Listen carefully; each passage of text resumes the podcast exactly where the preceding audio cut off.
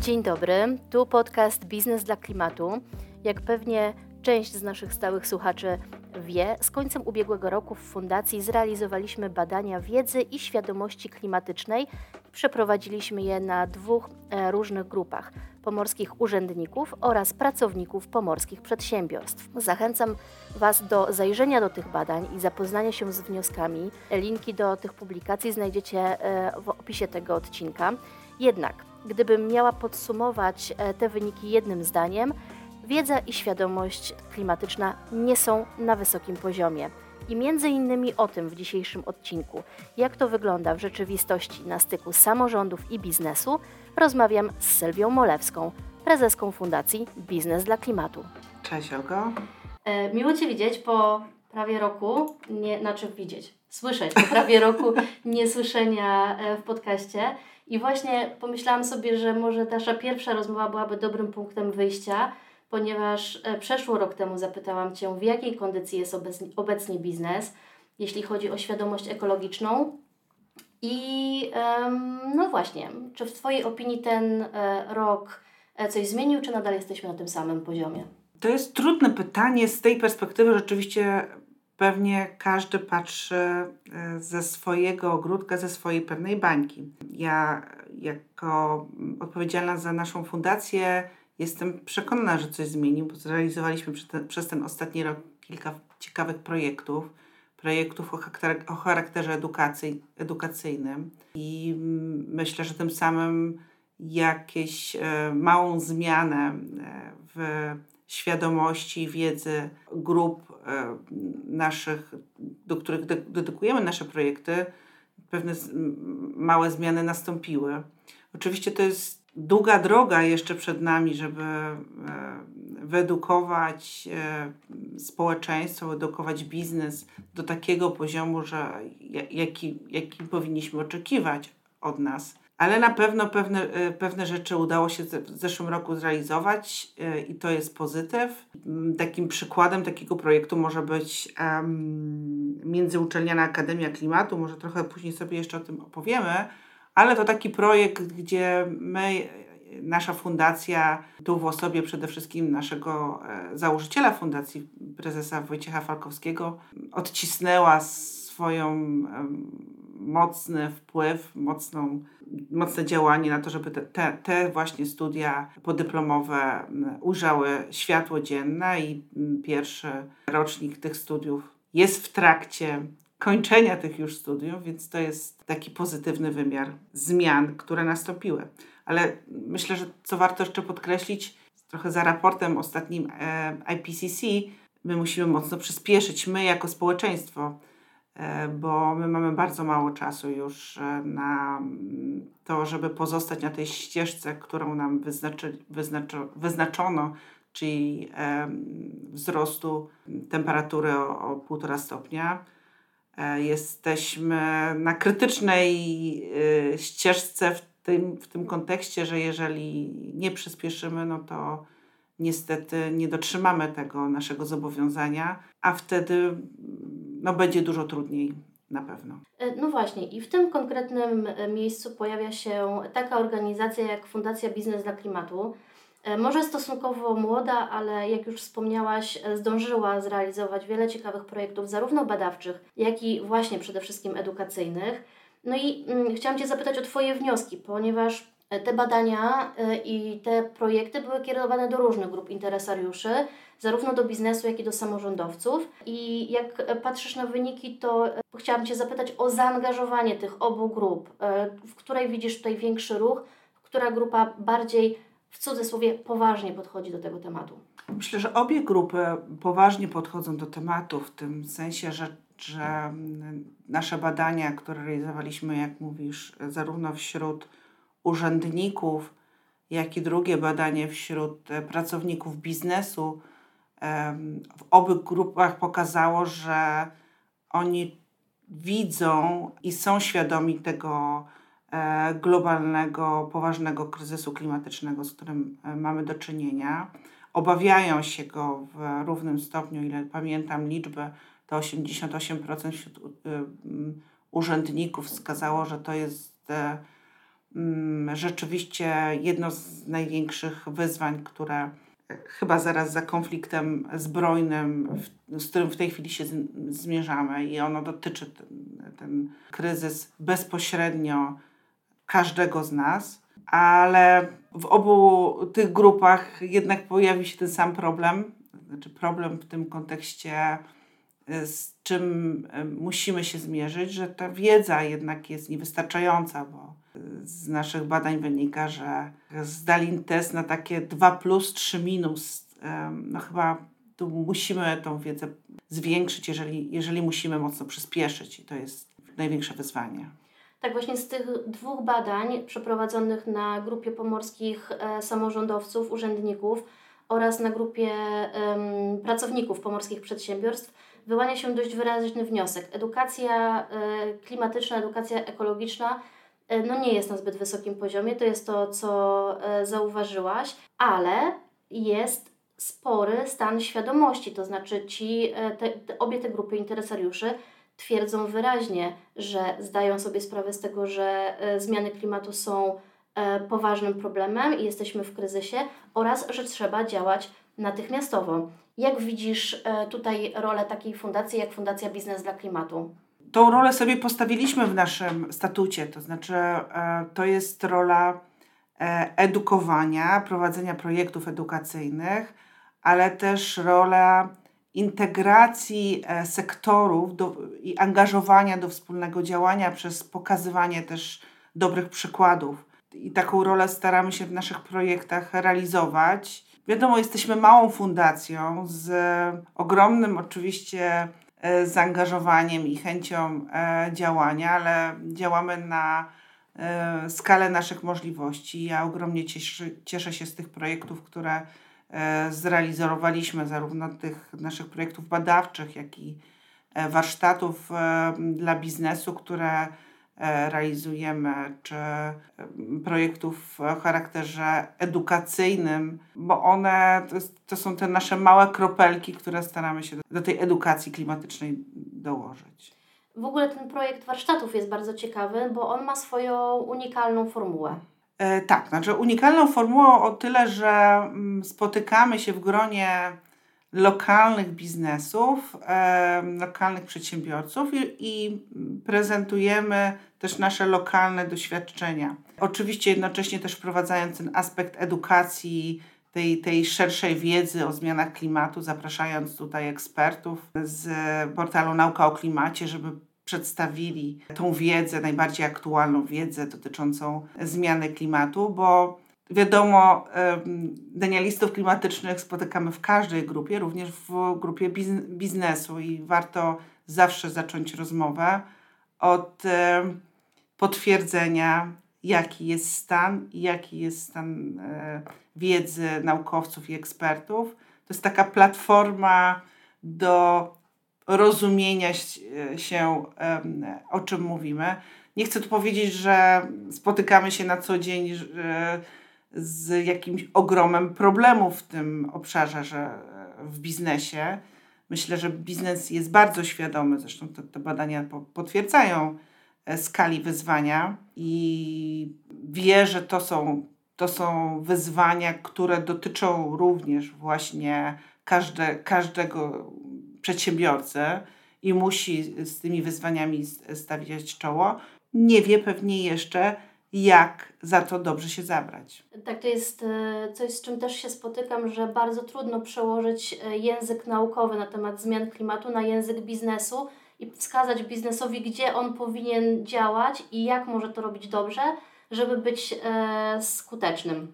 Tak, ale są tutaj też dobre narzędzia, które można wdrożyć i myślę, że wiele wyspecjalizowanych też firm, które w tym aspekcie mogą pomóc. E, począwszy od liczenia śladu węglowego, on często bardzo otwiera oczy biznesowi właśnie od, od czego powinien zacząć. Aczkolwiek biznes to, to, to nie tylko ten high level, ale to też przede wszystkim konsumenci, czyli odbiorcy tego biznesu, jako jedna z grup interesariuszy. No i według raportu Kantara 69% y, Polaków zgadza się z twierdzeniem, że ludziom może zależeć na zrównoważonym rozwoju, ale jednocześnie czują, że nie jest to ich odpowiedzialność. Tutaj e, tego typu odpowiedzi najwięcej udzieliła e, grupa tak zwanych zetek. No i że ta odpowiedzialność leży właśnie po stronie biznesu.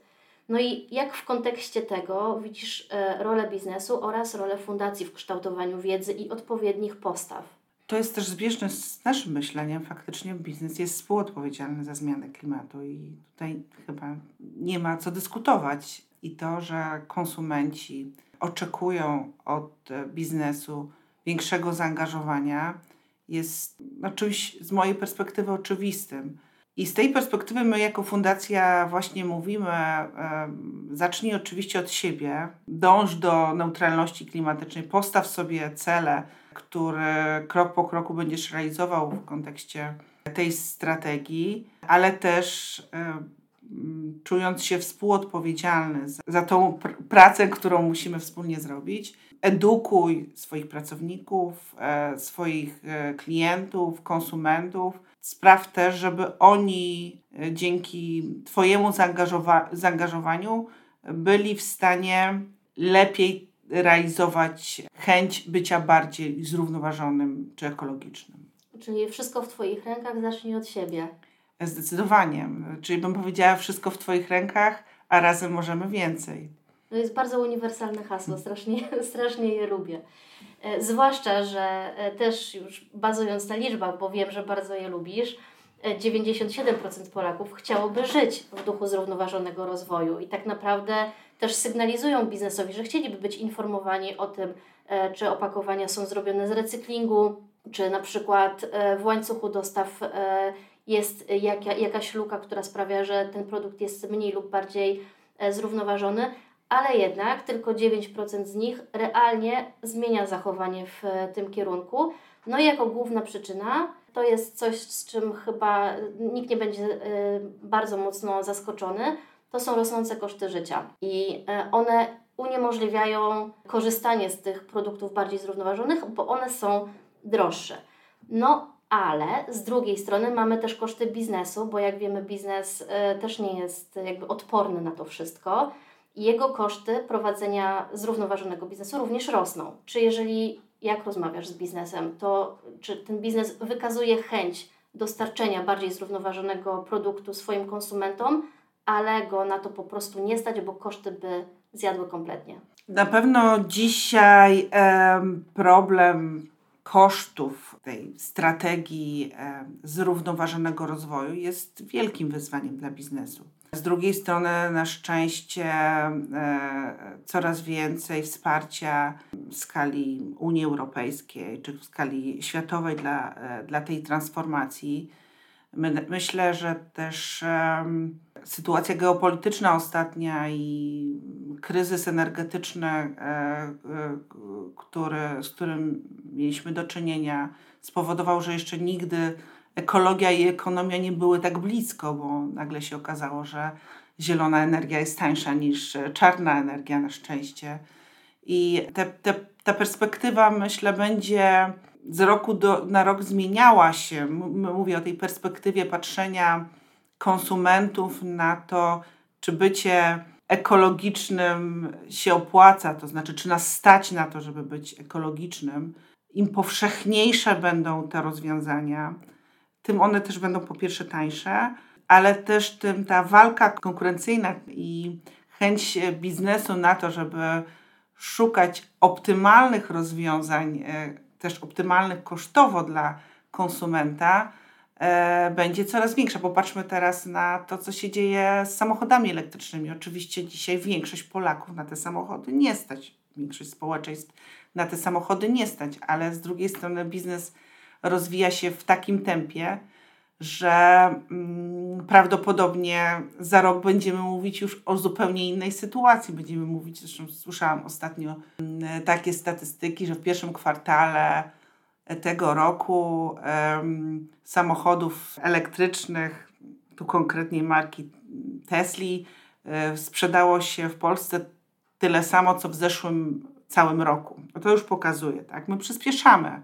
Te samochody kupują nikt, nie kto inny jak, jak polski konsument. Na razie dzisiaj ten bardziej zamożny. No też infrastruktura jakby zaczyna pozwalać Oczywiście. coraz bardziej na to. Jak najbardziej, no ale e, e, umówmy się dzisiaj, to jest jeszcze drogi produkt dla większości Polaków, ale to się zmieni, ta, ta skala się zmieni. Ja myślę, że jak to zacznie tak prawdziwie rynkowo działać, e, to też to myślenie e, konsumentów e, się zmieni i oni, oni zauważą w tym realne korzyści i będą też, też czuli, że to jest produkt, to są produkty zrównoważone dla nich. Mhm. To jest też ten inny aspekt, że biznes już powoli nie ma wyjścia, bo zwłaszcza ten prowadzony w Unii Europejskiej, dyrektywy unijne już e, gdzieś tam w cudzysłowie skazują biznes na to, że musi zacząć myśleć o dążeniu do neutralności klimatycznej, e, zwłaszcza jeżeli występuje w pewnym łańcuchu dostaw. No i to też jest takie, nawet nie światełko w tunelu, ale taki mocny sygnał, że już niebawem nie, nie będzie wymówek. Tak, to myślę, że już dużo dzieje się w tej chwili. Mówimy tutaj o raportowaniu niefinansowym, o strategiach ESG które dzisiaj dotyczą e, przede wszystkim duże firmy, firmy giełdowe, ale one w swoim łańcuchu mm, dostaw mają często ten mały i średni biznes, który już też musi być gotowy na to, na przykład, żeby e, policzyć i zaraportować swój ślad węglowy. Więc ta, ta świadomość e, u nich musi już wzrosnąć, muszą podjąć pewne działania i to będzie trochę taka napędzająca się kula e, śniegowa. Oczywiście ona wymaga wsparcia, e, wsparcia na poziomie krajowym, Unii Europejskiej, żeby te, e, te zmiany, ta transformacja e, przebiegła najmniej bezboleśnie, bo że ona, że ona będzie bolała nas, że ona wymaga od wszystkich wyjścia ze strefy komfortu, to jest oczywiste, ale mm, już powtórzę się, my nie mamy wyjścia. Ta, ta zmiana po prostu jest e, konieczna. I tutaj e, myślę, że to spina bardzo ładną klamrą e, naszą rozmowę, bo wszystko wychodzi po pierwsze ze świadomości, po drugie z edukacji. Na samym początku wspomniałaś, że Fundacja Biznes dla Klimatu i jej fundator mocno maczały palce w powstaniu Międzyuczelnianej Akademii Klimatu, o której już wspominałaś. To jest e, bardzo fajna inicjatywa, bardzo potrzebna. Oby jak najwięcej e, takich e, inicjatyw, więc też wspieramy Fundacją powstawanie kolejnych projektów tego typu, bo edukacja podyplomowa mm, rozwija niezbędne kompetencje, które są potrzebne. Akurat Międzyuczelniana Akademia Klimatu jest o tyle ciekawym tworem, że to jest twór, który powstał jako kooperacja, współpraca trzech uczelni, e, warszawskiej SGH, e, krakowskiej AGH oraz Uniwersytetu Wrocławskiego, więc pozwala na zdobycie bardzo holistycznej, pełnej wiedzy tej ekonomiczno-prawnej, zarządczej, ale też tej e, takiej technicznej, inżynieryjnej i humanistycznej, przyrodniczej. To naprawdę bardzo potrzebna wiedza, żebyśmy widząc wyzwania, które stoją mm, przed nami, widząc e, te projekty, które musimy realizować, patrzyli szerzej niż tylko z perspektywy własnego ogródka i widzieli powiązanie różnych e, działań, które które są realizowane. Dlatego też mocno my jako fundacja kibicujemy tej, tej edukacji podyplomowej, oczywiście nie pomniejszając e, e, konieczności realizowania edukacji na innych szczeblach, bo ona od, począwszy od tej edukacji szkolnej tutaj mocno też patrzymy z dużą nadzieją na takie na zobowiązania, które już padły, że niebawem nasze dzieci będą miały wprowadzone w, w szkołach tą edukację na takim wysokim poziomie. Myślę, że to jest niezbędne, ale ta edukacja musi wkroczyć mocno e, do mm, biznesu, do osób e, decyzyjnych, które w tej chwili odpowiadają za konkretne działania w biznesie czy w samorządach. Żeby umiały podejmować te najlepsze decyzje, najlepsze decyzje z perspektywy właśnie działań mitygacyjnych czy adaptacyjnych e, związanych ze zmianami klimatu, żeby to nie były wyłącznie decyzje oparte o wiem, dane finansowe, do których menedżerowie standardowo są przygotowani, edukowani, ale też ten aspekt związany z wpływem naszych działań na klimat, na środowisko. Musi być biznes, muszą być e, osoby w samorządach, na szczeblu rządowym edukowani e, w tym aspekcie, jeżeli chcemy dojść do tej neutralności klimatycznej, którą sobie stawiamy jako ten cel.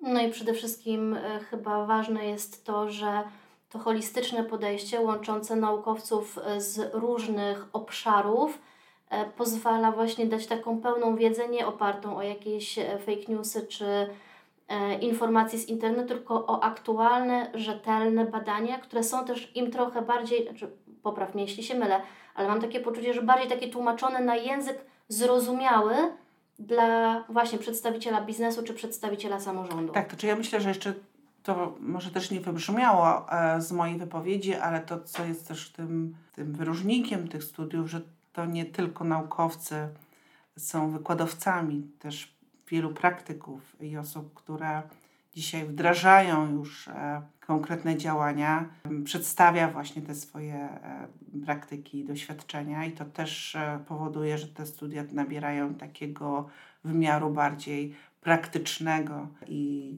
konkretnych doświadczeń, inspiracji, pokazania konkretnych działań które mogą być realizowane, które są realizowane, które można też realizować, przełożyć na inne obszary. Też w ramach, e, tu też zdradzę e, tajemnicę, nad czym właśnie w tej chwili pracujemy. No, w ramach tych studiów mamy wyzwanie związane z przygotowaniem konkretnej pracy dyplomowej. Pracujemy w grupach i mamy konkretne E, wyzwanie projektowe do przepracowania, do przygotowania projekt. To też jest dla nas e, wartość sama w sobie, bo pracujemy na konkretnym celu, na konkretnym zadaniu do zrobienia, potem będziemy musieli je obronić, czyli ta wiedza, którą zdobyliśmy w pierwszym semestrze, teraz e, oczywiście kontynuując jeszcze w tym drugim semestrze naszą edukację, jednocześnie do, dostaliśmy wezwanie Mm, przygotowania pracy dyplomowej e, i potem jej obronienia jako konkretnego e, naszego pomysłu, naszego działania, które będziemy rekomendować. Zdradzisz? Może w kolejnym podcaście. No dobrze, do zobaczenia za rok. E, Sylwia, ja wiem, że Ciebie nie trzeba e, przekonywać do tego, że hasło Wszystko w naszych rękach to nie jest tylko slogan, tylko naprawdę w Fundacji wierzymy, że ono ma sens i że od działania jednostki e, idą, idzie cała reszta, czyli najpierw zacznij od siebie, a potem idź w świat z tymi dobrymi praktykami i, i ucz innych. I tak rzeczywiście wiem, że jako wierna słuchaczka podcastu Biznes dla Klimatu wiesz, że każdy odcinek e, kończę tym stwierdzeniem, że wszystko w naszych rękach. I pytam swoich gości, czy wierzą, że wszystko jest w naszych rękach, ale myślę, że Ciebie pytać nie muszę, bo znam tę odpowiedź. oczywiście, że nie musisz, ale ja, ja muszę jeszcze, bo, bo też e, tak sobie postawiłam cel, że m, zachęcę słuchaczy do niektórych rzeczy i um, zachęcę po pierwsze do tych małych, takich naszych drobnych działań, które możemy zrobić, czyli do tego, żeby raz na jakiś czas wybrać się na spacer z workiem i posprzątać kawałek e, e, naszego otoczenia czy lasu, czy też przyłączyć się do wielu ciekawych inicjatyw, które są, jak na przykład Operacja Czysta Rzeka, gdzie można ma, małe naszą, ma, mały nasz wkład w tą e, bardziej przyjazne środowisko, ale też przede wszystkim czyste środowisko e, włożyć. E, do pomyślenia właśnie, co mogę zrobić, niekoniecznie szukając wymówek, że to za drogie, mało komfortowe, że to nie moja sprawa, że niech się zajmie tym duży biznes, Przecież co ja mogę, ziarnko piasku, e, a tu globalne korporacje i tak się o to nie troszczą, to po co ja mam?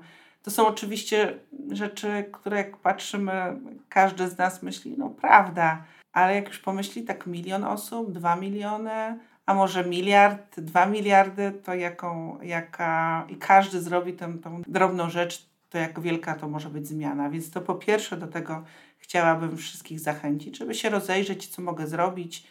Może nie od razu muszę zmienić samochód, a może w ogóle nie od razu muszę zrezygnować z samochodu, ale mogę na przykład nie jeździć e, codziennie e, nim do pracy może nie od razu muszę kupować tylko ekologiczne rzeczy, ale może mogę zacząć kupować mniej i rozsądniej. Myślę, że każdy z nas, jak się tak zastanowi, to wie, co może zrobić i sobie postawić takie wyzwanie jedno na miesiąc, jedno na rok, nieważne, ale żeby od czegoś zacząć. A drugie e, takie, takie moje przemyślenie i taką e, myśl, którą chciałabym wlać i w osoby decyzyjne w biznesie, ale też osoby decyzyjne w samorządach, żeby rozejrzały się e, z tej takiej, z tego wyższego szczebla, co mogą zrobić i zastanowili się, jak mogą pomóc, by ten pracownik, by ten e, klient, konsument mógł stawać się bardziej mm, e, proekologiczny, mógł też działać bardziej na rzecz klimatu, bo tam jest taka moc jeszcze do, do wykorzystania. E, ja zachęcam do tego, żeby zacząć od na przykład zrobienia jakichś badań wśród e, pracowników, zapytania ich, co oni by chcieli, e, do sprawdzenia ich wiedzy. Chęt... Tutaj z naszą metodologią poleca się Fundacja Biznes dla Klimatu. Tak, dziękuję Olgo. Możemy w tym absolutnie pomóc. Mamy narzędzie, które, z którym się chętnie podzielimy i wesprzemy w tym obszarze, a potem do zaplanowania znowu niekoniecznie od razu wielkich działań. Nie chodzi o to, żeby od razu wysłać wszystkich na studia podyplomowe, ale do tych małych, drobnych rzeczy, które można zrobić jako pierwszy krok, a potem zastanowić się, co, co dalej e, i wspólnie z pracownikami e, realizować e, te zmiany w biznesie. Myślę, że samorządowcy też czują i urzędnicy czują, że mają um, często możliwości wpływu na pewne decyzje. I jeżeli zrozumieją, jakie decyzje przekładają się na, na to, czy na przykład deweloper podejmuje takie działania, które nie zawsze są e, spójne, e, spójne i dobre dla, dla środowiska, czy inne działania, to też mogą pewne kroki przedsięwziąć i też mogą zacząć od tego, żeby, mówię teraz tu o decydentach, e, przebadać te, te, tych urzędników, sprawdzić, jaką wiedzę jest, jaką, jaka wiedza jest im potrzebna i tą wiedzę powoli dos, e, dostarczać przez nawet zaczynając od drobnych e, szkoleń, warsztatów, dostępu do aktualnej i prawdziwej informacji. Więc do tego też mocno zachęcam. Też polecamy się jako fundacja, e, jeżeli będzie potrzeba, chętnie wesprzemy, chętnie też pokażemy, jakie są dostępne już narzędzia. Same mamy webinar świetny, z, dostępny na YouTubie, z, doktor, poprowadzony przez doktor Aleksandrę Kardaś w jednym z naszych projektów. On jest e, do odnalezienia na YouTubie, do wykorzystania jako, myślę, kawał ciekawej, ale na pewno prawdziwej, e, rzetelnej wiedzy o zmianie klimatu, którą każdy e, pracownik, każda osoba powinna, pracująca i realizująca swoje cele powinna e, znać. Ja się do tego przyłączam, do tych e, apeli. No i cóż, dziękuję Ci Sylwio za, za obecność w podcaście i za rozmowę. Ja cóż mogę powiedzieć? Zapraszam na kolejny odcinek, który już wkrótce.